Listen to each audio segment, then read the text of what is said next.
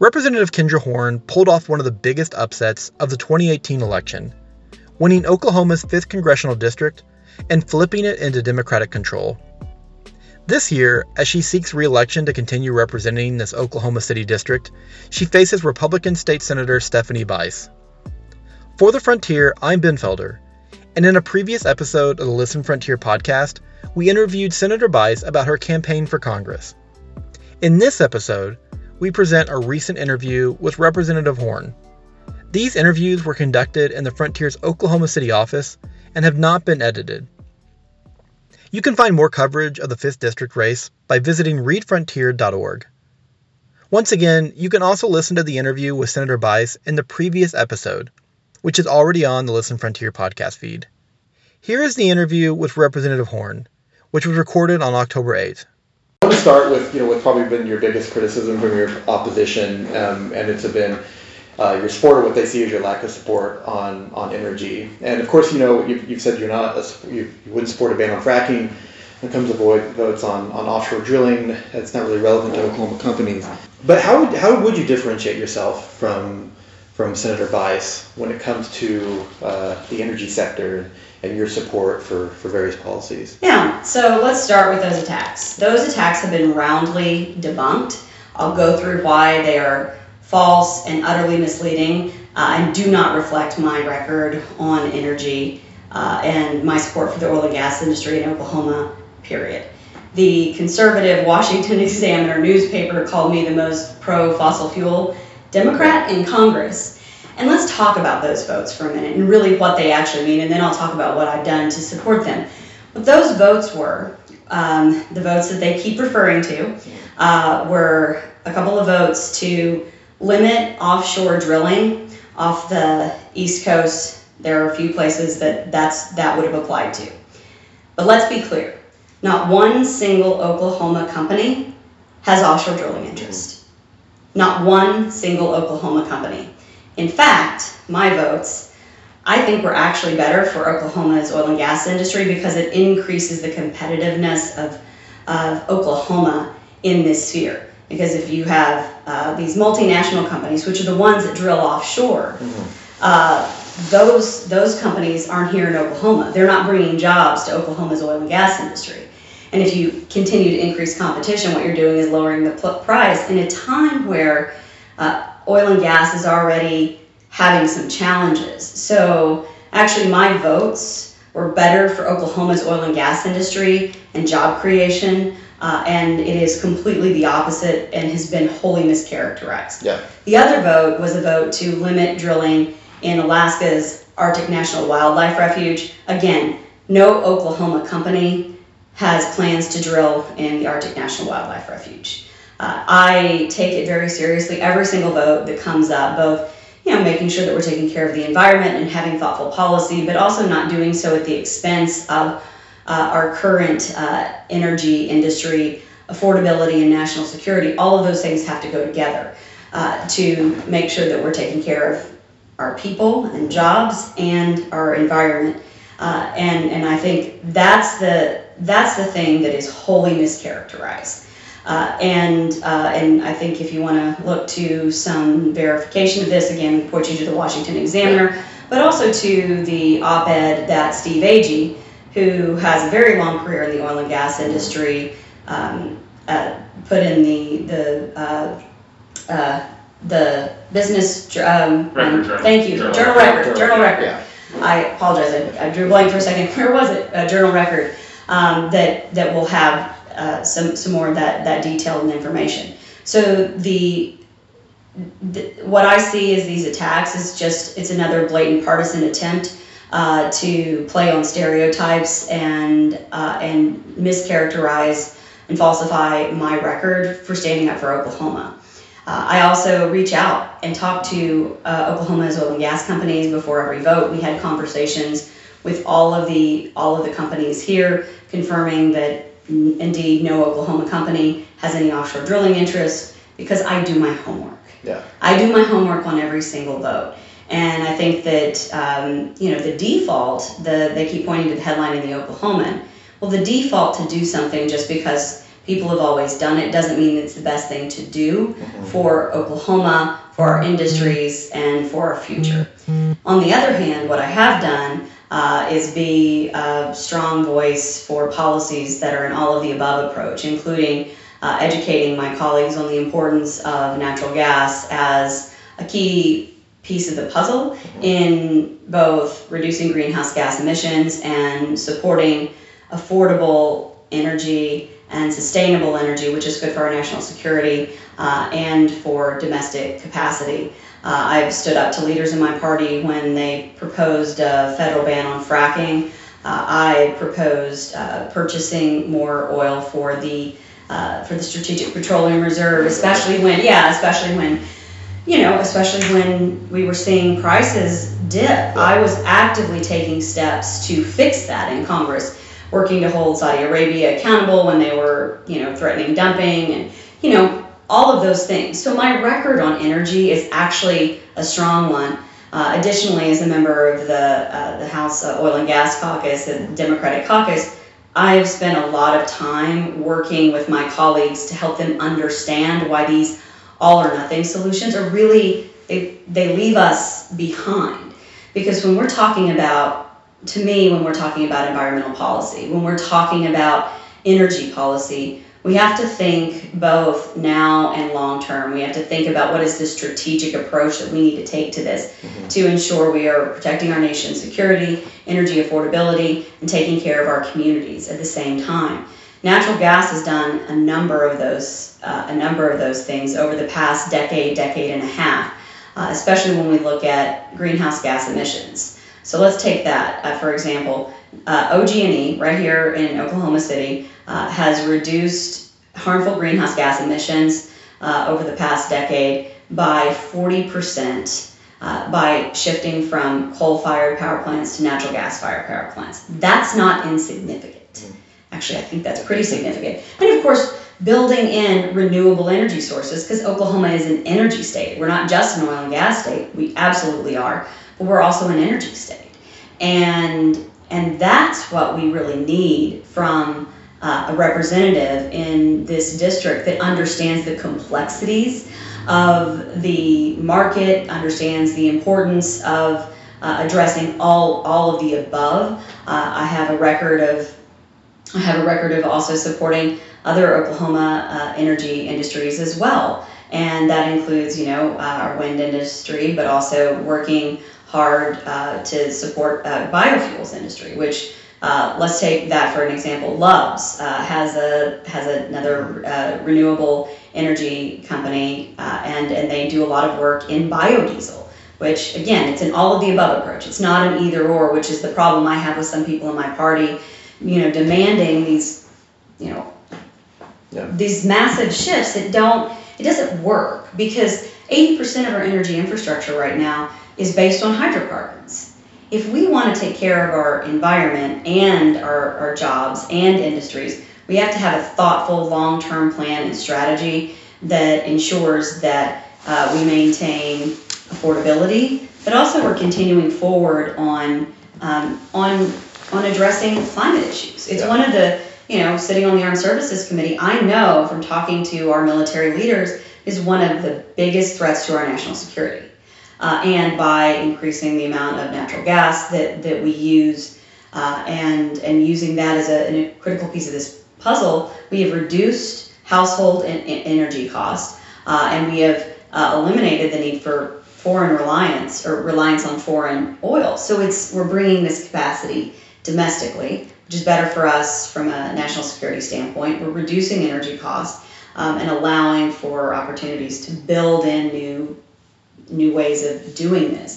But these all or nothing approaches, either everything has to be as it was or everything has to change overnight, uh, leave us with none of the above solutions, right? It's it's nobody wins because then you're going to get a loss of jobs. It's going to be a whiplash. We need to we need to business to have the ability to, to plan and look forward and, and, and understand what they've got to do and to let technology develop to the point where they're right.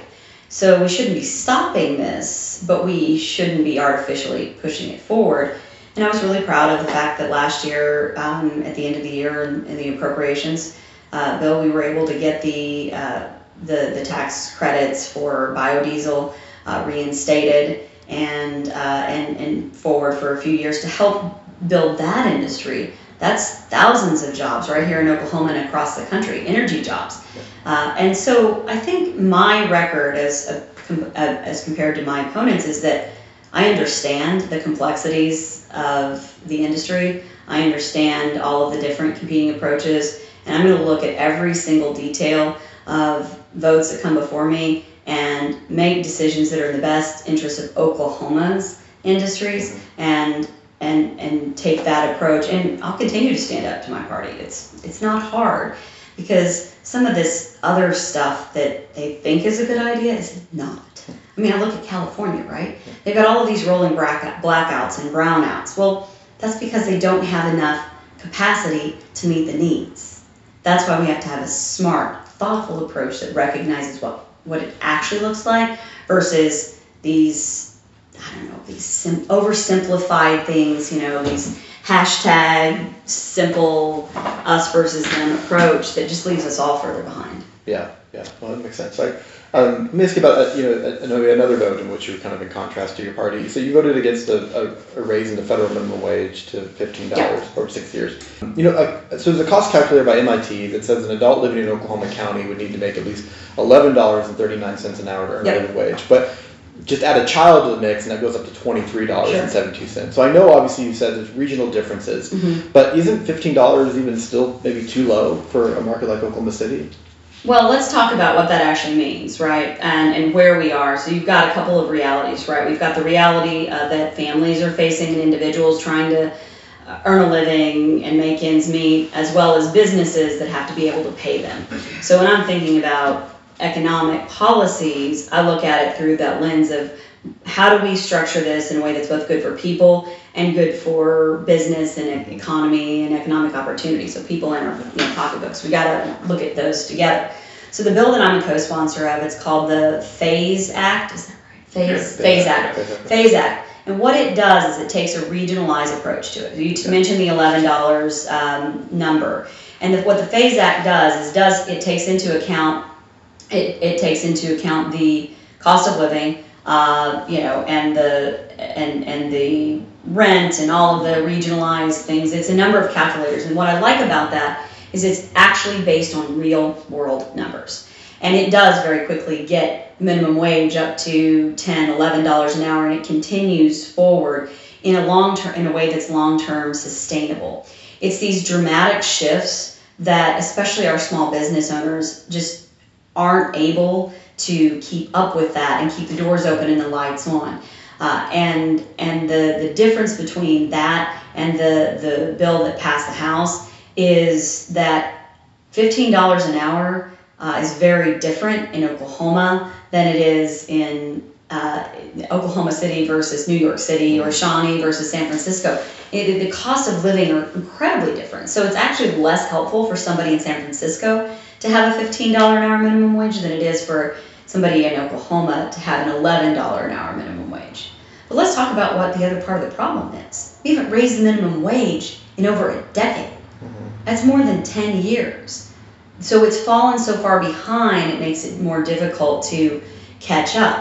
Uh, that's why one of the other things I like about the PHASE Act, and I think we need to begin to incorporate in policies, are automatic triggers that are based on economic indicators like inflation and cost of goods. There's a number of things that we could base that on that help businesses plan. Because over the long term, what we're talking about is the need for businesses to be able to anticipate and that continued pressure moving forward so wages don't fall so far behind uh, the cost of living. That's what's caused such a big gap between people who are like struggling and barely making it by, and people that are doing really, really well. And what we need to do is have build our policies in such a way that we create a stronger middle class. We we build ramps up to that middle class instead of these sharp cliffs. Uh, so it's not about a handout. And on the other side of that, right, is the decreased need for people to utilize some of the uh, social services programs that are literally life or death for them right now. we, we should be thinking through how we give people that ramp runway, that ramp to do better and encourage and incentivize it. Um, so yes, we need to increase the minimum wage. Unfortunately, I'm sure you probably remember in twenty fourteen, the state legislature here prohibited municipalities from raising the minimum wage. Yeah. Well, that is counterproductive. And the minimum wage is not, it's not meant to be the median wage, mm-hmm. right? Yeah. Um, it's, it's meant to be the minimum wage, and that drives up um, other wages. So it doesn't, we don't have to make that all, push that all the way up to the median wage. It just, it needs to continue up. But I think that's also the difference that between, you know, the two of us is where, where are our priorities? My priorities are fighting for Oklahomans uh, who are doing their best to get by. They're, they're just trying to take care of their families, put food on the table. You know, those working Oklahomans that are just doing their best, um, and our small business owners, and, and thoughtful policy that allows all of us to succeed. Um, I think we can contrast that with, uh, with my opponent um, on policies that she supported that actually make it a lot harder for these same working Oklahomans. Uh, because if we're talking about other policies like tax policy, let's look at tax policy for a second. Um, I just introduced a proposal to double the earned income tax credit. So the earned income tax credit is really an incredible tool for helping to lift families uh, and individuals out of poverty, or to push them closer to that yeah. place where they're getting out of poverty. It's one of the most effective tools that we have in our in our arsenal, and uh, and and by expanding that, we're helping families. And one of the great things about E I T C is it actually increases as wages increase, so it incentivizes people being able to earn more versus some of our other programs that have these hard cliffs that if you earn fifty cents more an hour, you lose all of your support for, say, childcare or food support. That's it's a pretty unrealistic place. So it's a it's a gradual thing. Um, and what, what that would mean for families, say a family of four earning forty thousand dollars a year, um, is an additional one thousand dollars in their pockets every year. But my proposal, uh, and you know that's a it's I think it's almost like five thousand dollars a year that they would get back. That's real money when you're talking about a family of four. My proposal also allows individuals, single individuals without children, which is a group that often falls through the cracks. They're making, you know, very little. They're trying to get by. Um, would include them in this. So, you know, if you're making sixteen thousand dollars a year, you're going to be able to, and an, you're an individual without children, you're going to be able to benefit from that. So that's a real benefit, because in tax policy, I don't think we should punish people for doing well, right? That doesn't make sense. But we should, we need to be asking everybody to do their part. So it's not just, you know, working Oklahomans that we're putting the burden on. And that's what we saw in the twenty seventeen tax cuts. Fifty percent of the benefit went to the wealthiest corporations and individuals. Fifty percent. You know, they promised, uh, the, the president promised up to nine thousand dollars in the pockets of families. They haven't seen it. In fact, what we've seen is negative wage growth over the past year. What we've seen is an additional two trillion dollars in debt and deficit that our nation was facing when we went into this unprecedented pandemic. Instead of, instead of having money Um, to, to to help us get through this, we had two trillion dollars more debt, and we put it on the backs of working families. Contrast that with with Stephanie, and she has voted repeatedly for tax policies that benefit the wealthiest, that would give tax breaks to the people that had the most, and she has voted again and again to cut the earned income tax credit. So the question we should be asking ourselves is, like, what are our priorities, right? Asking everybody to do their part is the fair thing to do. It's the right thing to do. It's how we bring everybody with us. Mm-hmm. Um, because that one thousand dollars for a family, that makes a huge difference. And whether or not they're able to keep the lights on, keep food on the table. Yeah, yeah. Um, I know we're running out of time, so yeah. I, I, I won't ask. No, it's probably tonight going to be asked about COVID and the president's mm-hmm. response. So I'm going to past that question. Sure. But I do want to ask you two COVID-related questions. Yeah. One is, you know, the president said he was ending negotiations with the House. Maybe something's changed this morning, and if it has, I haven't seen it yet. But um, there there is some overlap where there's some agreement. I, I I think the big points are, you know, twelve hundred dollars in stimulus funds, our stimulus payments, and then, you know, billions in support of airlines, where the disagreement is on a variety of other things like more unemployment relief and aid for schools and other programs. Yeah. Is there enough compromise right now to move forward? I mean, if if we're the president and House Demo- House Democratic leaders our agreement, if that was a bill put forward, is that something you would support? Do you feel like we should be moving forward with what agreement there is in place? Or do you support leadership right now essentially asking for more to be part of the equation? Well, I think it was a real shame that the president suddenly called off negotiations when uh, the Speaker and Mnuchin were getting close to an agreement. Um, but I'll tell you, uh, Ben, I've been frustrated since the very beginning of the games that are being played on all sides of this. Uh, and I have not been afraid, nor will I ever be afraid to call it out uh, on uh, on any side. Uh, I don't care if it's coming from the House, the Senate, the White House, Republicans, Democrats, I don't care, um, because the stakes are too high. So to me, the bottom line is we need a relief package that's timely, targeted, and transparent, uh, and it has to meet the the biggest needs that our communities are facing right now. Mm-hmm. Uh, we're facing an unprecedented health and economic crisis. And we've got to make sure that what we put into place fills those big buckets, as as you said. Uh, and I know there's I know there's a pathway. The Problem Solvers Caucus, the March to Common Ground pathway that we put together, and you know I'm sure you know this, but the Problem Solvers is twenty-five Democrats and twenty-five Republicans, and we put together this roadmap that showed that there is common ground to be reached in all of these areas. Our package included uh, funding for stimulus checks. It included more funding for our small businesses and our, especially our most significantly impacted industries. It included funding for state and local governments to address the the, the shortfalls, uh, not to make up for other decisions made, you know, that places have made.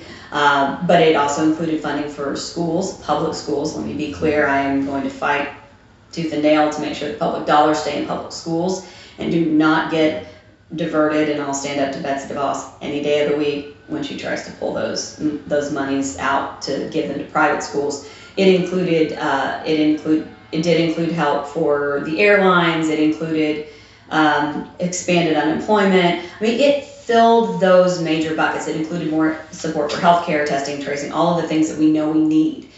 So that's how I know there's a pathway there. Mm-hmm. And what we need to do is keep everybody at the table.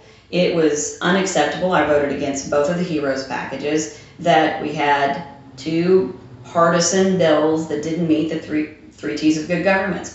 Well, wasn't timely, targeted, and transparent. If we want timely relief, it's got to get across the finish line. Otherwise, we're just standing here feeling good about ourselves and people aren't getting help. Uh, targeted, it has to be related to the actions we need to take to help people as a result of this pandemic, that had a bunch of unrelated provisions, even if some of them, the things we need to tackle, it had no place in a stimulus package.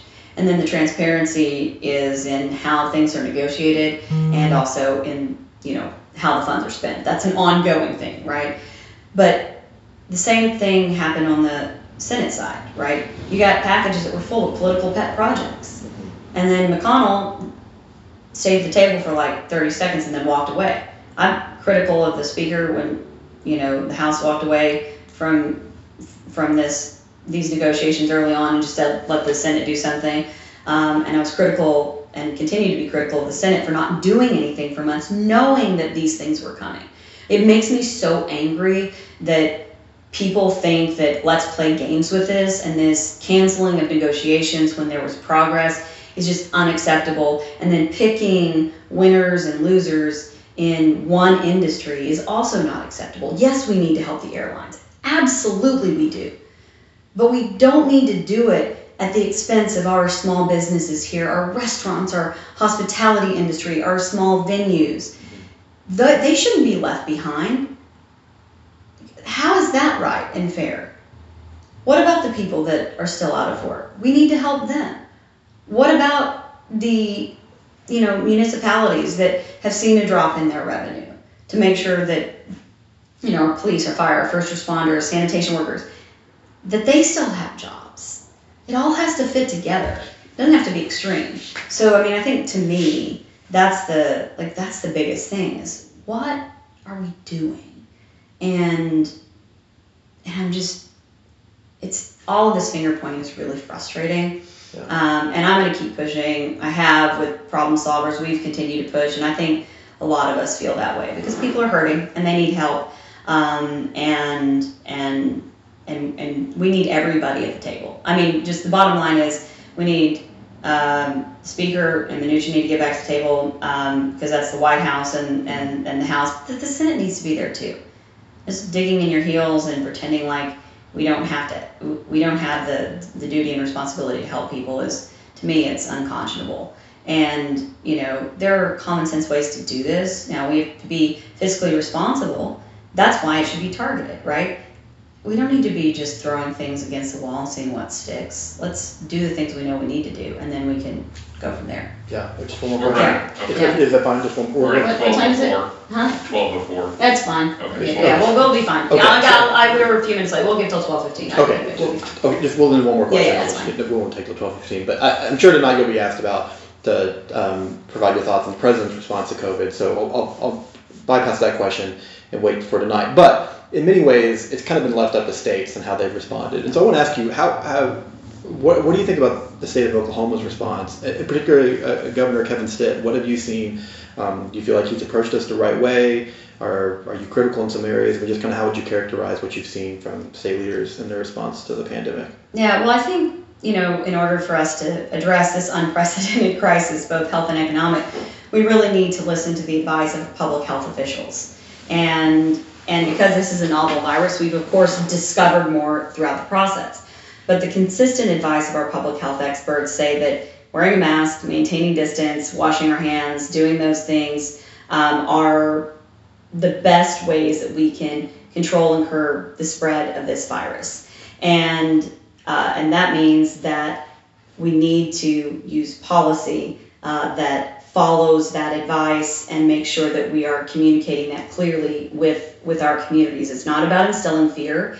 It's about making sure that we are clearly communicating what it takes for us to increase public health, because the only way we're really going to get the economy back going again is if we control the spread of this virus. Unfortunately, over the past few weeks, we've seen a rise in uh, in COVID cases. Right now, we're we're seeing you know, indications that we may be approaching capacity in in some of our E Rs. We saw record numbers of COVID cases over the past few days. Uh, and what we do know from Oklahoma City and other places that put mask requirements in place is that they work. When the city council and Mayor Holt passed the mask requirement here in Oklahoma City, three weeks later we saw a thirty percent de- decline.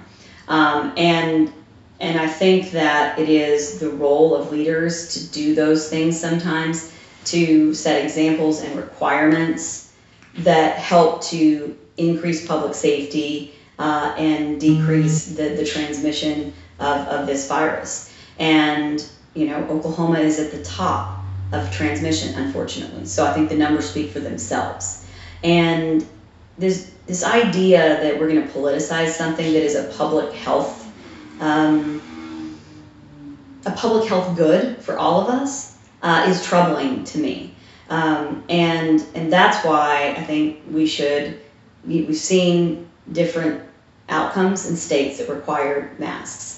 And, uh, and we're really mindful about how they follow that advice. And we've seen several times where the recommendations of the White House Coronavirus Task Force were directly contradicting the state's actions and what the state was publicly communicating. I think that's worth noting. Um, and and I also I also think that it's it's really critical that we set those good examples. And this is not look this is not about limiting anyone's freedom. It's the, the reason it's important for us to wear masks. The reason it's important for us to take these these steps is because what we know about this virus right now is that there's a high degree of asymptomatic carriers and transmission. So what that means is, you know, especially amongst children, they could be carriers and spreading this disease uh, and and not know it. And that's why masks are important. You know, I've seen I've seen different things being equated to like these examples. But to me, this is like the Oklahoma standard, right? We show up for our friends and neighbors, even when it's in, inconvenient, right? Somebody needs something, you're going to help them out. You're going to go out of your way. Well, wearing a mask and following some guidelines that help keep us all safer is that's just like, that's who we should be in my view. And we need to make sure that we're following the public health guidance and, and doing that.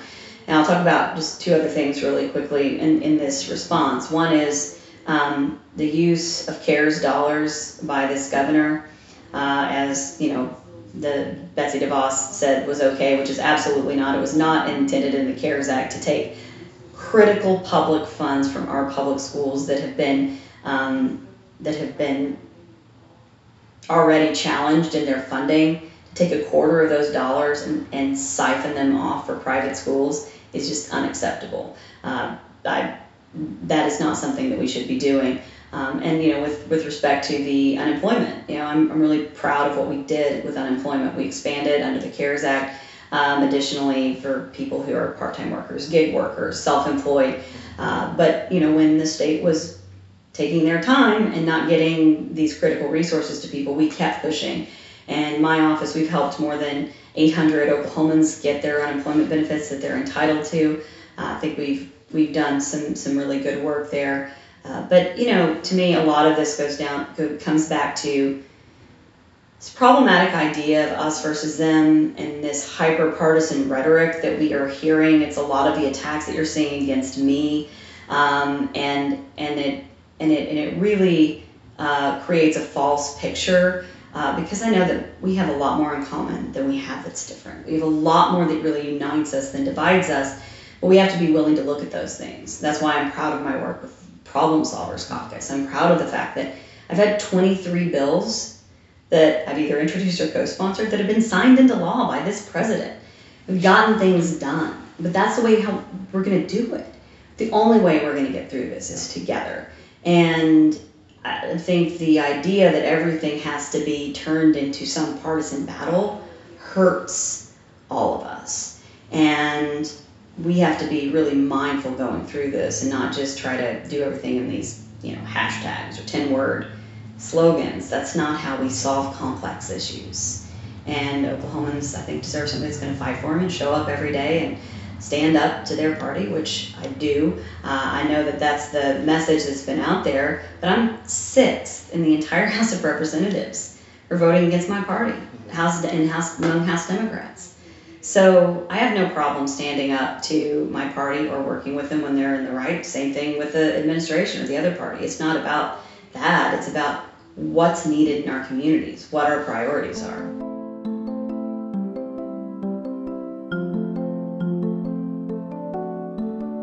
That's going to do it for this episode of Listen Frontier. Just a reminder, you can find my interview with Senator Stephanie Bice in another episode that is in the Listen Frontier podcast feed now. For The Frontier, I'm Ben Felder. Thanks for listening.